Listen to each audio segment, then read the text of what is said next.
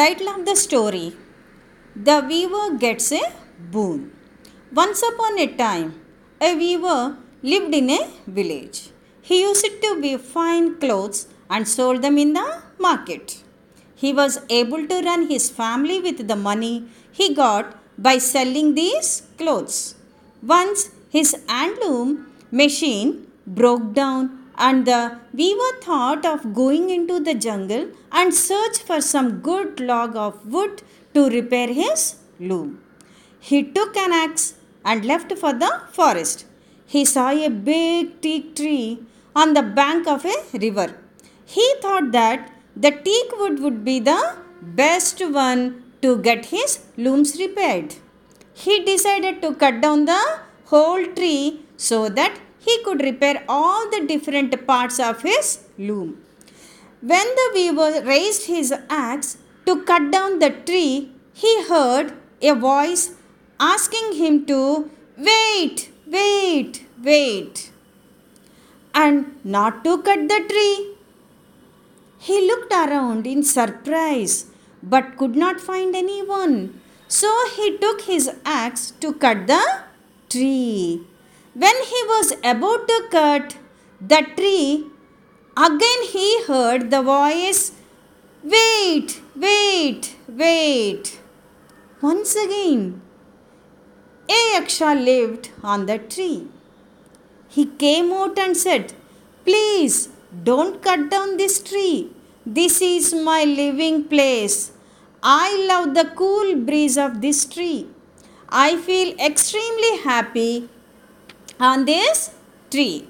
The weaver saw the yaksha and replied, I want wood to repair my loom. My loom is broken. I do not have enough clothes to sell. I am unable to feed my wife and children.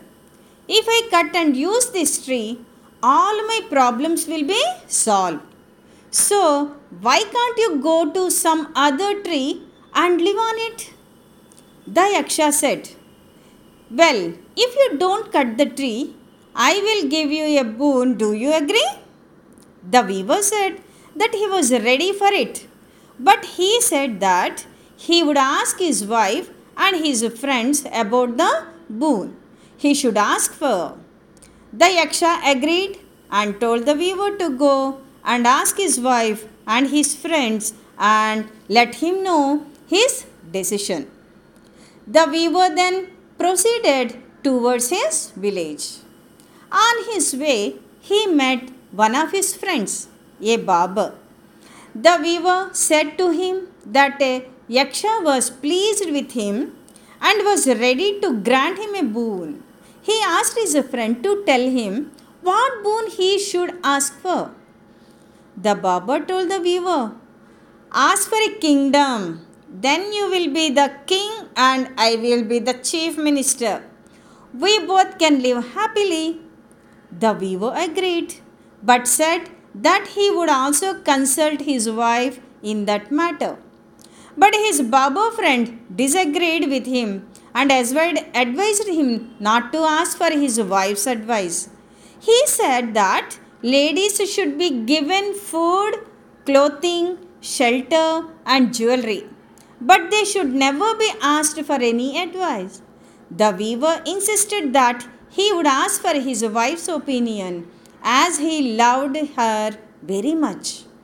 The weaver went to his house and met his wife. He told her, My dear, I have a good news for you. I met a Yaksha and he is going to give me a boon. My Baba friend suggested to me to ask for a kingdom. What do you say? What should I ask? Tell me. His wife replied, Your Baba friend does not know anything. If we get a kingdom, there will be a lot of problems. There will be a lot of politics.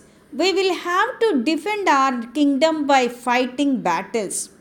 We will have to take care of our people. We will not have a peaceful life. Even Lord Rama was sent to exile only because of the kingdom. The kingdom was the main cause of the war between the Kauravas and the Pandavas. Since you are a weaver, why can't you ask for two more hands and one more head so that you can weave more clothes, sell more, and earn more? We can then live happily with more comforts. The foolish weaver ran back to the Yaksha and told him to grant him two more hands and one more head. The Yaksha said, Okay, you shall be as you wish. Within no time, the weaver had two more hands and one more head. The weaver wanted to show this to his wife, but before he reached his home, he was attacked by the people of the village as they were not able to know the meaning of two more hands and one more head.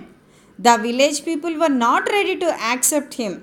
The village people thought that some stranger from the other world had come down to earth to destroy them.